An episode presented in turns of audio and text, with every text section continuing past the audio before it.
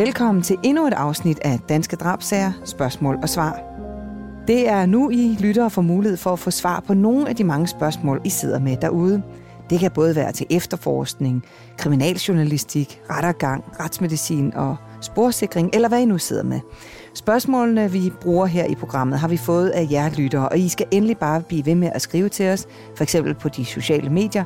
Søg efter True Crime Agency, så tager vi dem med en anden god gang. Med mig her i studiet har jeg tidligere drabschef for rejseholdet Bent Isa Nielsen og tidligere kriminaltekniker Bent Hytholm Jensen. Vi har også et par venner, vi kan ringe til og stille de spørgsmål, som de to herrer måske ikke lige kan svare på. Jeg hedder Stine Bolter, og jeg har været kriminalreporter i over 20 år. Vi har fået et spørgsmål her fra Cecilie Danneskjold Dam. Hvor ofte er det sket i Danmark, at selvom et lig ikke er fundet, så er beviserne og indicierne så stærke, at det alligevel lykkes at få dømt en person for mor? Øh, jeg tør ikke lige at sige helt nøjagtigt, men det er sket adskillige gange. Lundin-sagen, der er lignende eller ligedelene aldrig fundet. Øh, der, der sidder der var en sag ned fra, fra Enø, den lille ø syd for Sjælland, øh, hvor der, øh, den blev, den blev, der blev lavet en, en udsendelsesrække på TV2, tror det hed, øh, drabet uden lige. Øh, der sidder to mænd fængslet den dag i dag. De fik langvarige fængselsstraffe for drabet på, på et offer dernede. Det offer er aldrig dukket op, eller noget af ham. Der er også andre, der er en sag fra Færøerne, øh, ved jeg, hvor øh, en person er dømt for drab uden lige. Og der er også en her, den tror jeg også var fra Sydsjælland. Øh, en, det var et udenlandsk par, hvor kvinden... Øh, øh, forsvandt sporløst. Øh, manden blev dømt. Så jeg tror, vi har en god håndfuld sager, men jeg vil ikke lægge skjul på, at drab uden lige, det er en helt specielt vanskelig øh, udfordring for politiet. Jeg plejer at sige det lidt populært det, der mangler noget ligning. Det er ligesom en narkosag uden narko, eller en, eller en bedragerisag, hvor ingen er blevet snydt. Der mangler simpelthen noget, og det er jo livet, fordi det kunne jo være, at den savnede var stået af ræset, levede et andet sted under et øh, andet navn, eller havde begået selvmord og ikke var blevet fundet. Så der er altid den der, øh, den der det der spørgsmål, som enhver forsvarsadvokat for en mistænkt jo selvfølgelig med rette vil stille. Hvordan kan jeg overhovedet være sikker på, der er nogen, der er døde. Hvordan ved jeg overhovedet, der er sket et drab, hvis ikke I kan frembringe et lig og en, og, øh, og en erklæring for retsmedicin og siger, her er en øh, retsmedicinsk erklæring, der siger, at dødsmåden er drab. Der er jo kun fire dødsmåder, drab, ulykke, selvmord og naturlig død, så den skal sige, at det, det er drab, og der skal også være en dødsårsag. Det er da minimum, kære politi, I må gøre. Og det er jo selvfølgelig den udfordring, vi skal stå over for et retssamfund. Vi kan jo ikke bare sige, der mangler en person, og ham her, han var et meget godt bud på en, der står bag det. Det skal jo virkelig øh, være underbygget på en måde, så domstolene finder det ubetænkeligt at, at dømme, selvom der ikke er et lige. Der skal rigtig meget til, men det kan lade sig gøre. Øh, og heldigvis, fordi øh, vi ser jo desværre oftere og oftere sager, hvor gerningsmænd, fordi de ved, at livet er deres akillesal, så de gør mere og mere for at, at, at, at, at fjerne livet. Vi så det senest med præsten, der sidste år, sidste år blev dømt for drab på sin kone. Partere, begrave, etse, altså og Bent Hytholm og jeg har selv været involveret, ham som tekniker, som efterforsker sager, hvor man forsøger at brænde det og grave ned. Så de ved det jo godt, gerningsmænd og potentielle gerningsmænd, at livet kan være deres øh, banemand. Så, så det er, øh, så heldigvis, for at gå tilbage til udgangspunktet, heldigvis kan vi sikre, at gerningsmænd bliver dømt, også selvom de effektivt har skilt sig med livet. Jeg så jo den gang i uh, Kansas i USA og følge en, uh, en, en sag, en seriemorder i, uh, i Kansas City. Og der sagde, uh, jeg kan huske, dommeren sagde sin retsbelæring til nævningen, det er aldrig, det er aldrig glemt, han sagde, denne gerningsmand her, det er en meget kompetent mand, der har mange færdigheder. Men den slags kompetence og færdigheder, det er fordi, han er skilt sig med det er ikke kompetencer, der bliver belønnet i denne retssag, sagde han. Og det var jo typisk amerikansk. Det var ikke nogen, jeg tror ikke, nogen danske dommer ville sige sådan, men det siger det jo meget godt. Det var også en sag. Han blev dømt for syv drab, og man havde øh, øh, øh, i hvert fald i tre fire drab, der havde man intet af de forsvundne kvinder, anden man kunne sandsynliggøre, at han stod bag deres forsvind, og dem også deres død. Jeg har et spørgsmål til dig, Bent Hytholm Jensen. Til en kriminaltekniker. Hvilke spor håber du at finde, når du er ude på en opgave? Og hvilke spor er de bedste? Det er et spørgsmål fra Johnny Olsen. Det er jo sådan, at når man kommer ud som kriminaltekniker på et gerningssted, så skal man jo prøve på at aflæse, hvad der er sket på gerningsstedet. Øh, og der er jo slet ikke nogen tvivl om, at hvis man kan finde et fingeraftryk, øh, så er det jo det ultimativt bedste spor. Der findes jo ikke to, der har det samme fingeraftryk i hele verden. Men fingeraftryk kan jo godt være afsat legalt jo på stedet, så der, der skal jo ligesom øh, det skal ligesom kunne underbygges, at det ikke har noget at gøre på det sted, det her øh, fingeraftryk. Ellers så leder vi jo selvfølgelig efter DNA. Øh, det, det er jo faktisk det samme, der gør sig gældende. At selvom man får en DNA-profil, så skal man også kunne sandsynliggøre, at, at vedkommende har haft mulighed for at være på stedet på gerningstidspunktet. Og så ellers så er det jo alle mulige andre typer spor, altså solaftryk, øh, værktøjsspor og ja, you name it. Er der nogle sager, du kan huske, hvor du har været ude, hvor efterforskerne har sagt, bare I nu finder det og det? Ja, det, det, det, det kan jeg faktisk godt huske. Altså, jeg havde jo selv et, øh, et, et, et, et børne- eller et barnedrab en gang for mange år siden, øh, hvor en pige var forsvundet, og hvor hun så efter en uges tid blev fundet liggende i et kælderrum.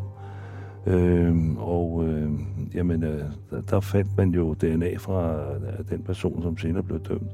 Men samtidig så arbejdede der jo to hold ud fra det. Jeg var selv nede i det her kælderrum, hvor den her øh, lille pige lå. Øh, og så havde vi to hold, der arbejdede ud fra hver sin side i den her kældergang. Og så det ene hold, de fandt sig nogle bloddryp. Øh, det, der var karakteristisk ved de bloddryp, det var faktisk, at de vendte den forkerte vej. Forstår på den måde, de, de vendte ikke ind imod øh, i den retning, hvor øh, pigen var fundet, men tværtimod den, den modsatte retning. Og det vil sige, at øh, hun var blevet anbragt nede i, i det her kælderrum, formentlig pakket ind i et eller andet, øh, og så er der løbet blod, og så har der været blod i, i den her indpakning, og da gerningsmanden så forlader stedet, så drypper det altså i en bestemt retning, og det øh, gik lige hen til en trappeopgang, hvor at, øh, at det holdt op, og så viste det sig senere, at øh, der var en mandsperson i den her trappeopgang, der ikke ville afgive sin DNA-prøve, eller DNA. Øh, så det viser så, at øh, det faktisk var hans DNA-spor, der blev fundet på pigen. Og så efterfølgende så undersøgte vi noget af hans beklædning. Han påstod, at han aldrig havde mødt den her pige. Øh, så var det en af mine øh, kvindelige kollegaer, hun fandt sig et par små, bitte små blodpletter på hans bukser der, og så viste sig så, at det øh, var fra, fra pigen af. Så det var, det var rigtig, rigtig godt at få bundet dem sammen, og han blev så også efterfølgende i, altså dømt i sagen. Og det var faktisk øh, første gang, at DNA blev brugt ja. i en dansk retssag. Det var i år 2000. Ja, det var det. Øh, fordi vi havde forsøgt, jeg selv prøvede det nogle tre år før, havde vi forsøgt det ja, det var så i 87, der forsøgte jeg det sammen med nogle teknikere i en Aalborg-sag. Og vi fik det også lavet i England, DNA, for det kunne man ikke i Danmark dengang. Det blev aldrig brugt i retten, fordi man tilstod, og man fandt hans fingeraftryk. Så selvom vi havde en 100% øh, profil, match fra England, så vil anklagemyndigheden ikke slet ikke bringe det ind i retten, for det var ikke nødvendigt, og der var ikke rigtig nogen, der vidste noget det, om det. I den her sag, der blev det også sendt til England. Gjorde det det? Ja, det gjorde. Ja.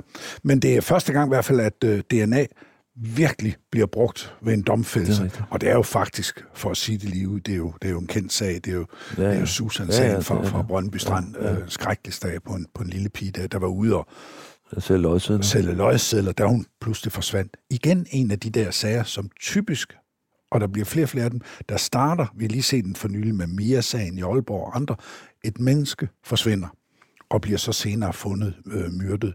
Det er jo en af de øh, tre måder, en drabsag starter på i Danmark. Det er jo enten, at det sker i offentlig rum, bang, bang, vidner, øh, og så går politiet i gang med det samme, eller nogen finder et lig, eller den tredje, der er mere og mere hyppig, et menneske forsvinder, og nogle tid efter konstaterer man, der ligger en forbrydelse øh, bag, og så starter man en drabs efterforskning. Men Ben, sådan som jeg husker det, øh, nu kan jeg ikke huske, hvor mange personer, der forsvinder hvert år her i Danmark, men der forsvinder jo en del. Mm. Og jeg kan huske, at, at I rejseholdet øh, gik ind og begyndte at undersøge nogle af alle de her forsvindingssager, og jeg kan huske, at Krav, han fandt en, hvor at, at øh, det lykkedes faktisk at finde en forsvunden kvinde nede i en mærvelgrav ja. et eller andet sted. An- Anita-sagen, ja, tror jeg, ja, bliver kaldt. Ja. Men det er rigtig Kurt, øh, øh, som jo også var i rejseholdet i mange år sammen med mig. Kurt øh, og jeg, vi satte i lang tid fokus på de forsvundne, og Kurt gjorde det især, fordi han sad på et tidspunkt og kiggede på forsvindingssager. Men jeg kan huske, og det er faktisk mange, det er faktisk mellem 700 og 800 mennesker hvert år, ja, der forsvinder på sådan en måde, at politiet bliver indblandet. Og langt de fleste, 99 procent af dem, det er jo ikke noget, der er kriminelt. Det er jo enten selvmord eller demente, der går hjem for folk, der står og ræse. Det kan være meget uhensigtsmæssigt og ulykkeligt, men det er jo ikke kriminelt. Men ganske få og jeg tror, vi har nogle tal, der siger 3-4, 2-3 stykker om året øh, af de der flere hundrede dukker ikke op. Og nogle af dem er der selvfølgelig også selvmorder, der ikke er fundet, og nogle er stået i ræset. Men nogle af dem repræsenterer jo det perfekte mor eller forsøget på det, hvor en gerningsmand effektivt har skilt sig af med livet på sådan en måde, at politiet ikke er kommet i gang med en, med en, med en drabs efter. At sige Kim Balle, altså, det, ja. var, ja, det var helt fantastisk, at det lykkedes at finde alle de der kropsdele. Ja, ja, og det er jo igen en noget øh, øh, grov udgave, undskyld, ja, det en menneske sige. forsvinder. Ja. Nu er det et menneske, der forsvinder ja. i, ligefrem i en ubåd ja, i danske farvand. Det er jo ikke hverdagskost, men det er jo bare igen, et menneske forsvinder, og man står der, hvor, og som alle kan huske, øh, ham der blev dømt, Peter Madsen, han startede med at sige, jamen jo, jeg havde hende med, men øh, hun ville jo af, så jeg satte hende af øh, over på Refshaløen. Og, og det er jo sådan, man står der, nå, jamen det kunne jo godt have været rigtigt. Det var det så ikke, men det er en anden sag. Hans Peter Hågen. Hej Hans Peter, det er Stine Bolter fra Danske Drabsager. Hej Stine. Jeg ringer til dig, fordi vi har fået nogle spørgsmål fra lytterne i, af vores podcast. Ja. Og et af spørgsmålene her er til dig. Ja. Er du med på den? Ja, ja. Det må vi se, hvad vi kan finde ud af. Ja. Der står, hej med jer. Tusind tak for en fantastisk podcast, og tak fordi I giver jer tid til at svare på alle vores spørgsmål. Jeg har selv en masse, men jeg prøver lige at kåbe dem lidt ned. Jeg mistede desværre min storebror i maj 2020 til selvmord. Han var efterlyst fem dage, inden han blev fundet i havet. Efter en gennemgang af hans lejlighed fandt vi ud af, at han manglede en del beroligende piller, og efter han blev fundet, blev det konkluderet, at en obduktion ikke var nødvendig, da man kunne konkludere, at han var omkommet af drukning. Vi fik lov til at se ham, og han så i gåseøjne rigtig fin ud. Han havde lidt blå plamager i hovedet og vaskekonehænder. Hvor længe skal man ligge i vandet for at få vaskekonehænder, og ikke været kommet op til overfladen? Hvad sker der ved, at man tager for mange beroligende piller? Og er det egentlig muligt at få svar på sådan nogle spørgsmål som pårørende i sådan en sag? Tusind tak, og det er fra Louise Wolf. Skal vi tage et spørgsmål ad gangen? Ja, det tror jeg, vi skal gøre. Det her med vaskekonehud, ja. hvad, hvad, hvad, hvornår kommer det egentlig? Ja, vaskekonehuden, som jo er den som det her med, at, at, at huden bliver rynket. Det er nok nu de fleste af os har oplevet, hvis vi enten har været for længe i vandet på stranden. Der er jo nogen, der godt kan lide at være længe i vandet, selvom jeg synes, det er koldt, men det er så var der. Øh, eller hvis man ligger længe i badekar, så er det også det samme. Og det der her rynkede hud, det kalder vi så vaskekonehud. Og øh, det kommer jo Jamen det ved vi jo næsten selv alle sammen. Det kan jo komme efter en, en, en, en halv times tid. En time måske. Så får man udviklet det vaskekonehud. Når man så er i vandet som et lig her, og ikke er kommet op til overfladen, bliver det vaskekonehud så ved med at være der, eller siger det noget om, hvor lang tid man har været i vand, eller hvordan? Altså, vaskekonehuden, den bliver ved med at være der. Men jo længere tid man ligger i vandet, jo mere begynder huden efterhånden at løsne sig. Og hvis huden så er løsnet helt og forsvundet, så har man jo ikke vaskekonehud, for det så er den yderste del, de yderste 4-5 del af huden, er væk. Så er det bare en glat overflade. Så I kan i hvert fald komme med nogle bud i forhold til, hvor længe man har ligget i vandet, for eksempel? Jo, det kan man. Det kan man. Fordi altså, huden forsvinder gradvis og langsomt i løbet af en uge eller to. Det er meget temperaturafhængigt. Jo varmere vand er, jo hurtigere sker alt. Hun spørger jo også om det her med, hvad sker der, hvis man tager for mange beroligende piller? Hvad sker der så? Hvis man tager for mange beroligende piller, så skal det, vil det typisk ske det, at man først langsomt glider ind i en form for søvn, bevidstløshed. Og hvis man har taget rigtig mange, så går det videre, og så glider man langsomt ind i døden. Og, og det er, fordi organerne sætter ud simpelthen? Vejrtrækningen holder op. Primært. Det er det primære, ja. Okay. Øh, og det hun jo så også spørger om, det er, når man er pårørende, kan man så få, det er vel i princippet agtindsigt i, i øh, sådan en sag her, hvad, hvad, der, hvad I har fundet frem til for eksempel? Øh, man kan som pårørende i sager, som ikke er drab, sager eller drabsuspekter, kan man øh, godt få oplysninger fra det retsmedicinerne ved at kontakte Retsmedicinsk Institut og ringe til dem og spørge. Man kan også gå den anden vej. Man kan kontakte politiet og få oplysninger derfra. Men det var tit bedre at snakke med en læge, som skal vi sige, har mere forstand på de biologiske ting. Har du stået i sådan nogle situationer, hvor pårørende har taget fat i dig? Mange gange. Hvordan er det? Ja, hvordan det er, altså, det er jo aldrig to situationer, der er ens. Nogle pårørende er nærmest forstenet og har jo svært ved at komme frem med det, de skulle komme frem. Andre er grædende. Nogle igen er vrede. Øh, igen, det drejer sig om at være høflig, venlig, korrekt, svare på det, man bliver spurgt om, og vise forståelse for situationen og for den pårørende og den sindstilstand, vedkommende er i. Tusind tak, Hans Peter. Det kan være, at jeg ringer til dig igen. Du er så hjertelig velkommen. Tak. Stream nu kun på Disney+. Plus.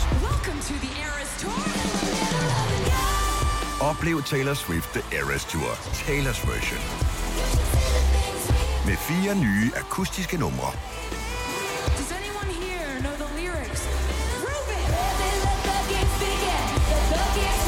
Taylor Swift The Eras Tour, Taylor's version. Stream nu på Disney Plus fra kun 49 kroner per måned.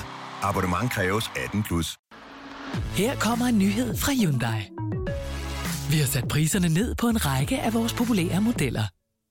For eksempel den prisvindende Ioniq 5, som med det store batteri nu kan fås fra lige under 350.000. Eller den nye Kona Electric, som du kan spare 20.000 kroner på. Kom til Åbent Hus i weekenden og se alle modellerne, der har fået nye, attraktive priser. Hyundai. Har du for meget at se til? Eller sagt ja til for meget? Føler du, at du er for blød? Eller er tonen for hård? Skal du sige fra? Eller sige op? Det er okay at være i tvivl. Start et godt arbejdsliv med en fagforening, der sørger for gode arbejdsvilkår, trivsel og faglig udvikling. Find den rigtige fagforening på dinfagforening.dk Vi har opfyldt et ønske hos danskerne. Nemlig at se den ikoniske tom skildpadde ret sammen med vores McFlurry. Det er da den bedste nyhed siden nogensinde. Prøv den lækre McFlurry tom skildpadde hos McDonald's.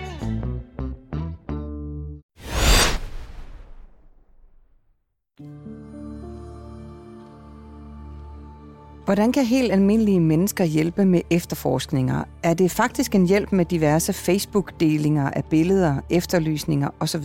Det spørger Camilla Gregersen om. Øh, altså, udgangspunktet er jo, ja, det kan almindelige mennesker hjælpe, men jeg vil jo gerne også på min nuværende kollegers vegne sige, det der vil være rigtig godt, det er at lytte efter, hvad politiet siger. Se, tag nu igen den seneste af de her spektakulære drab, så er Mia-sagen for Aalborg. Altså stram styring fra en kompetent efterforskningsleder, som melder ud både til pressen og befolkningen og siger, det er det, vi har brug for, det er det, vi gerne vil have, I gør. Det er nok bedre, end bare folk af egen drift gør hvad som helst, men jeg siger hellere for meget end for lidt, fordi det hænger sammen i Danmark. Grund til, at vi opklarer meget mere end sammenlignelige lande, det er fordi, vi er i synk med vores befolkning. Der er tillid til politiet, og når politiet siger, at vi har brug for hjælp, så reagerer folk. Og det kan jeg love dig, det er der mange lande, hvor man slet ikke øh, har en sådan øh, øh, aftale, nu laver jeg citationstegn, en aftale mellem politi og, og befolkning. Så, så man kan gøre rigtig meget, men alt har jo en bagside, og der er også nogle gange, hvor så går folk for langt, så udstiller de måske mistænkte og begynder at konspirationsteorier, altså på, på, med, på de sociale medier, og det skal man jo selvfølgelig lade være med. Men øh, folk kan gøre rigtig meget, igen symboliseret med Mia-sagen, når efterforskningslederen går ud og siger, nu, hvem har set Mia her? Hvem har set sådan en bil? Hvem har set en sort bil? Så er det jo klart, at det er øh, reaktioner fra folk, der hjælper efterforskningen i fremdrift. Vi har fået et spørgsmål fra en anonym lytter. Hvis man er vidne til en forbrydelse, er der så en tommelfingerregel, man på en eller anden måde skal tænke på eller holde fast i, for at ens efterfølgende vidneudsagn kan få værdi for efterforskningen? Ja, det med vidner er jo rigtig spændende, fordi det er jo det her med, kan vi overhovedet huske noget som helst, når, når man har set noget meget alvorligt måske, og bagefter må, bliver indkaldt som vidne i en sag. Kan man det? Jamen, psykologer siger jo meget om det der med, hvor meget kan man huske. Det, man kan gøre som vidne i hvert fald, altså hvis man har mod på det, hvis man kan øh, hjælpe, altså så gør man selvfølgelig det. Men hvis man ikke kan det, jamen, så er det selvfølgelig at underrette politiet, og så øh, være så, så god en jagttager som muligt, og så ikke være bange for, at man ikke kan huske det hele, for det ved politiet godt, det ved vi jo godt fra vidnepsykologien, at man kan tage fejl af højde og farve og, og, og tidspunkt og sådan noget. Men det er jo politiets arbejde at, at, at, at redde de tråde ud. Men man kan selvfølgelig være et godt vidne, altså prøve så godt som muligt at, at, at se på, øh, hvordan ser han egentlig ud, hvad var det egentlig for en bil, tage et billede med sin mobiltelefon. Der er jo nogle helt andre muligheder i dag, end der bare var for få år siden. Der er ikke mange mennesker, på gaden, som ikke har en mobiltelefon, som ikke måske kunne tage et billede af en bil eller nogle mennesker og så videre, og så videre. Men ellers, og i stedet for at være bange for, at man ikke gør det godt nok, så at det gode vidne henvender sig til politiet, og så overlade til politiet, og ikke være bange for at sige, at hvis ikke jeg kan sige det hele nøjagtigt, hvor gammel han var, sådan, så tænker de, har du overhovedet øjne i hovedet, eller sådan noget. Nej, nej, nej, det ved politiet jo godt, at, øh, at, at sådan er verden jo. Hvad siger du, Bent Hytholm? Jamen altså, nu har jeg jo ikke den store erfaring inden for det efterforskningsmæssige område, ligesom Ben, han har, han har været efterforskningsleder, men øh, jeg husker da et meget godt eksempel op fra Aalborg, med, øh, hvor at øh, en ældre kvinde var blevet slået ihjel. Øh, hun var både blevet stukket og seksuelt misbrugt og så videre, og blev fundet op i en lejlighed. Og der var der jo et vidne, der havde henvendt sig til det lokale politi og sagt, at øh, hun havde set en ung mand stå nede ved et busstopsted. Og der blev lavet en fantomtegning af en, der kunne være grønlandsk oprindelse eller asiatisk oprindelse. Og det viser sig så senere i efterforskning, at, at, at det viser sig faktisk at være, øh, hvor man kædede et køb af øh, nogle kondisko sammen med, med, med, med en, en mand fra Grønland, øh, at, det, at det var en ung mand på 15 år fra Grønland, som faktisk var gerningsmand ja, til den ja. forbrydelse. Men ellers så, så er det min opfattelse, at I, I, I var meget forsigtige med at kaste fantomtegninger ud, ikke? Jo. Fordi altså, de kan jo alle sammen komme til at ligne ammermanden, ikke? Altså, ja. Det er, jeg, jeg har selv prøvet det nogle, et par, nogle få gange, og, og jeg, jeg ved ikke engang, øh, hvad jeg egentlig mener, fordi hvis man er meget sikker på, at den pågældende ser sådan ud, på, som nu på den her tegning, så er det selvfølgelig et okay øh, virkemiddel. Problemet er bare med tegninger, at de kan ofte ligne rigtig, rigtig mange mennesker. Øh, og jeg har i hvert fald været, selv været involveret i drabsager, hvor vi fik jo hundredvis af mennesker, hvor 99 procent øh, det er jo ingen, det er jo bare sådan noget, med, han kunne da godt ligne vores visevært, ham han kunne da godt ligne postbud, ham her kunne da godt ligne en, jeg engang kendte, en, jeg engang gik i skole med. Og det siger jeg ikke for at bebrejde de mennesker, fordi når politiet beder om hjælp, så skal folk jo bare komme med hjælpe. Jeg siger bare, grund til, at vi nogle gange er lidt tilbageholdende med det at bruge sådan noget, det er, fordi vi siger, at det giver rigtig meget arbejde. Så med mindre, vi, altså, så hvis vi har andre mere øh, målrettede ting at gøre, så gør vi det, frem for øh, øh, at kaste de der tegninger ud, for de skal godt nok øh, være meget, meget specielle. Jeg kan huske en gang, vi selv, jeg selv var med til at, at sige, det gør vi. Det er jo fordi, vi faktisk havde to forskellige tegninger. Dels har politiet fået lavet en tegning af den formodede gerningsmand. Der var flere vidner, der har set ham. Men så helt ude, uden at vi havde noget med det at gøre, så havde nogle udlændinge, som havde været på det sted og havde set, men de var jo kommet hjem, taget tilbage til, jeg tror det var fra Tyskland, hvor de læser om, at der var sket et, et drab op i Danmark, og der havde de jo været, og de har set en mistænkelig mand, og de kendte en person, privat, der var tegner. Så de gik til ham og sagde, ud for det, og så sendte de det billede op, og da man så, at der næsten var overensstemmelse mellem de to tegninger, så øh, kastede man, man det ud. Det førte nu aldrig noget med sig. Sagen er i øvrigt uopklaret den dag i dag. Jeg var engang på sådan et studieophold over i Canada, over i Toronto. Der havde man faktisk en professionel tegner ansat ja. øh, i firmaet der. Ja, og, det er der flere politiafdelinger, og, og, og jeg, var inde, jeg var inde og snakke med hende, og så, så sagde hun, at de havde brugt sådan et, måske et lidt tavligt trick, kan man næsten sige, fordi de havde helt klart kigget på en, på en bestemt mand, der skulle have begået en eller anden forbrydelse. Og så lavede de en tegning fuldstændig af ham. Nå. Og, og så efterfølgende gik ud og sagde, at der er et vidne, der siger, at han ser sådan ud. Hvad siger du til det?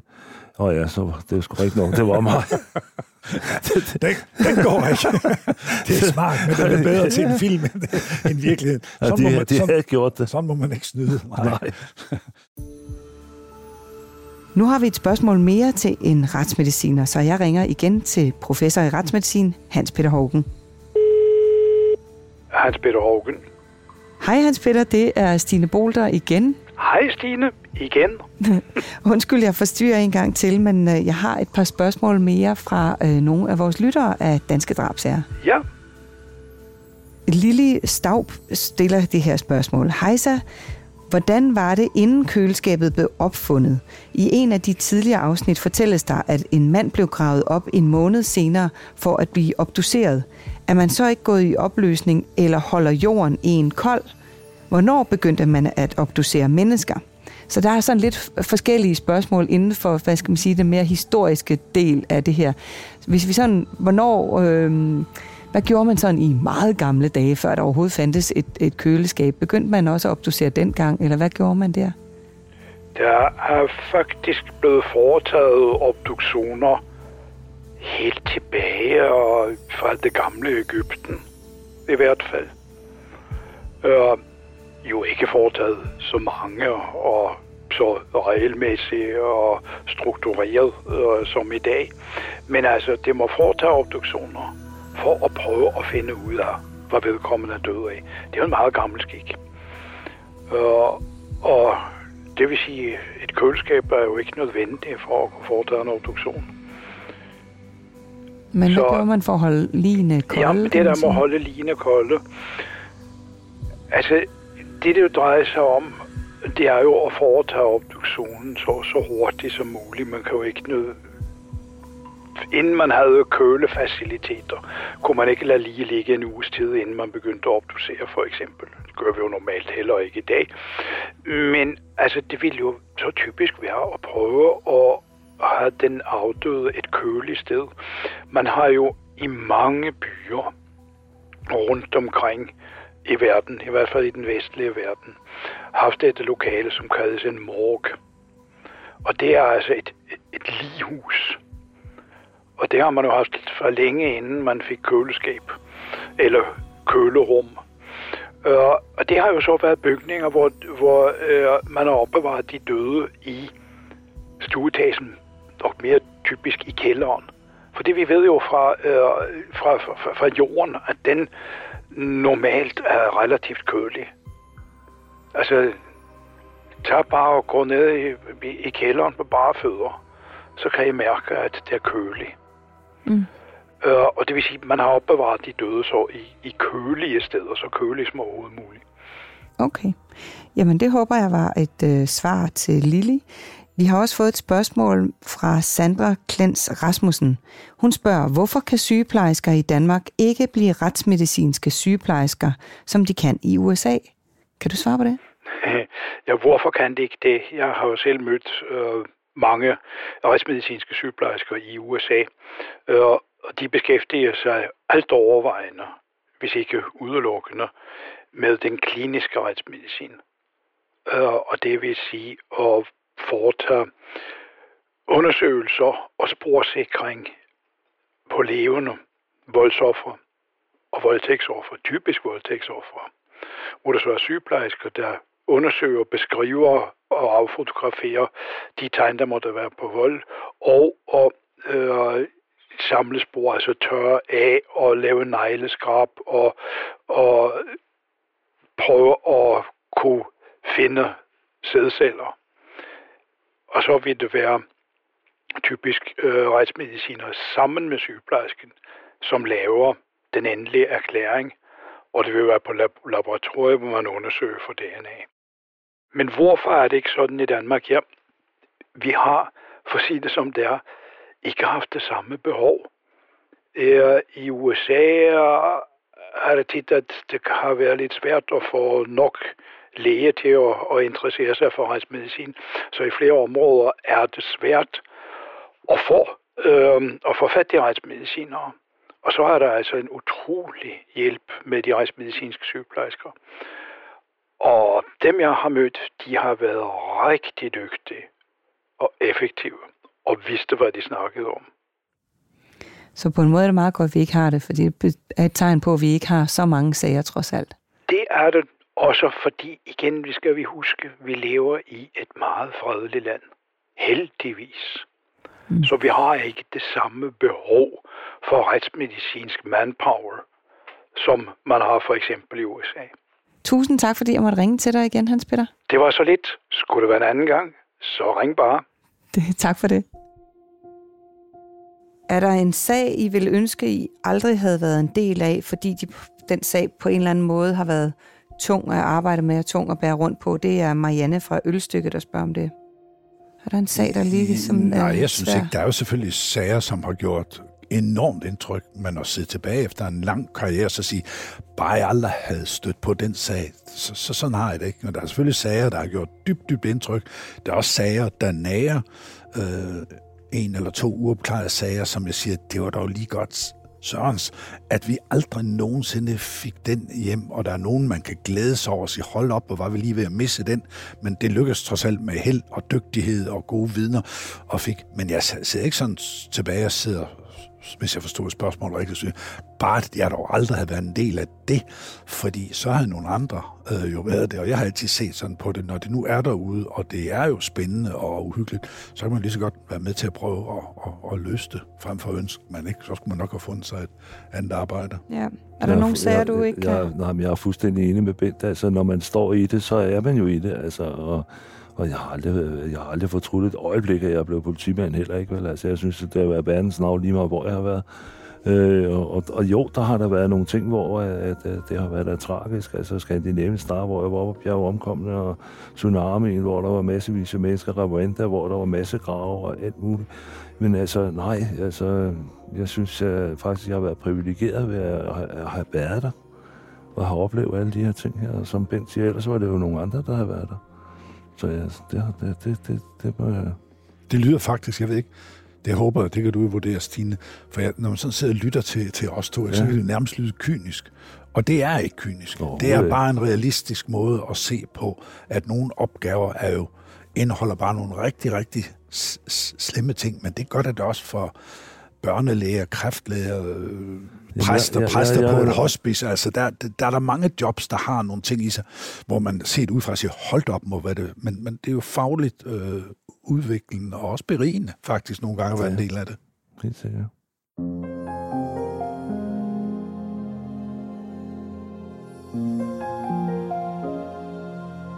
Det var, hvad vi kunne nå af spørgsmål i denne omgang. Tak til jer, tidligere drabschef Bent Især Nielsen og tidligere kriminaltekniker Bent Hytholm Jensen, fordi I vil besøge os her. Velbekomme. Ja, velbekomme. Musik af potmusik.dk, klippet af Rasmus Svinger, produceret af Bauer Media og True Crime Agency. Mit navn er Stine Bolter. Tak fordi du lyttede med.